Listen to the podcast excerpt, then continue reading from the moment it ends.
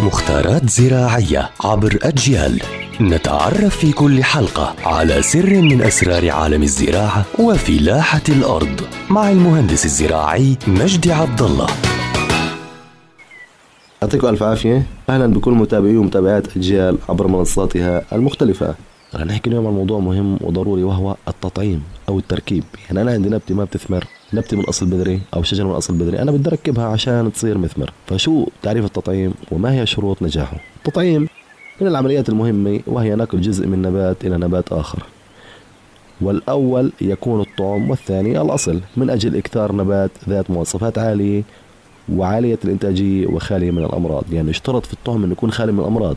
ما بزبط أنا أشيل عقلة من نبات معين وأحطها على نبات معين وتكون هي العقلة مريضة تعبانة مصابة لأن العقلة ما راح تنجح أو التطعيم ما راح ينجح. لكي تنجح عملية التطعيم في شروط إحنا لازم إيش نعملها؟ اولا أن تكون الشجرة التي يؤخذ منها الطعم ذات مواصفات جيدة. يعني شجرة ما تكون مريضة ما تكون مصابة ما تكون فيها إصابة حشرية ما تكون فيها إصابة فطرية. ثانيا أن يكون الطعم والأصل من عائلة نباتية واحدة التفاحيات اللوزيات والحمضيات.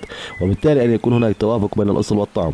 يعني ما بزبط أنا أطعم تفاحة على لوزي أو أطعم لوزي على برتكاني. البرتكان بتطعم على المندلينا بتطعم على الليمون.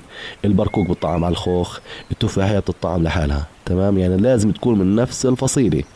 ثالثا أن يكون الطعم والأصل خالي من الإصابات بالحشرات والأمراض. واضحة يعني ممنوع أن أطول أنا طعم من شجرة مريضة.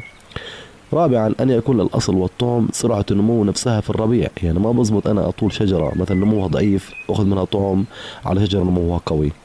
وإذا تعذر طبعا الوصول إلى طعم وأصل بنفس القوة فإن سرعة النمو يجب أن تتوافر للأصل كما يجب أن لا يجف الطعم يعني ممنوع أن الطعم بعد ما طعمه للشجرة أنه يجف ويصيبه جفاف ويبس أخيرا أن تتم تغطية الجروح في الأصل والطعم بالماستك وربطها بإحكام. يعني أنا طعمت قلم طعمت لسان على شجرة تمام؟ أن يتم إيش؟ تغطيتها بالماستك أو باللزيك بالتب.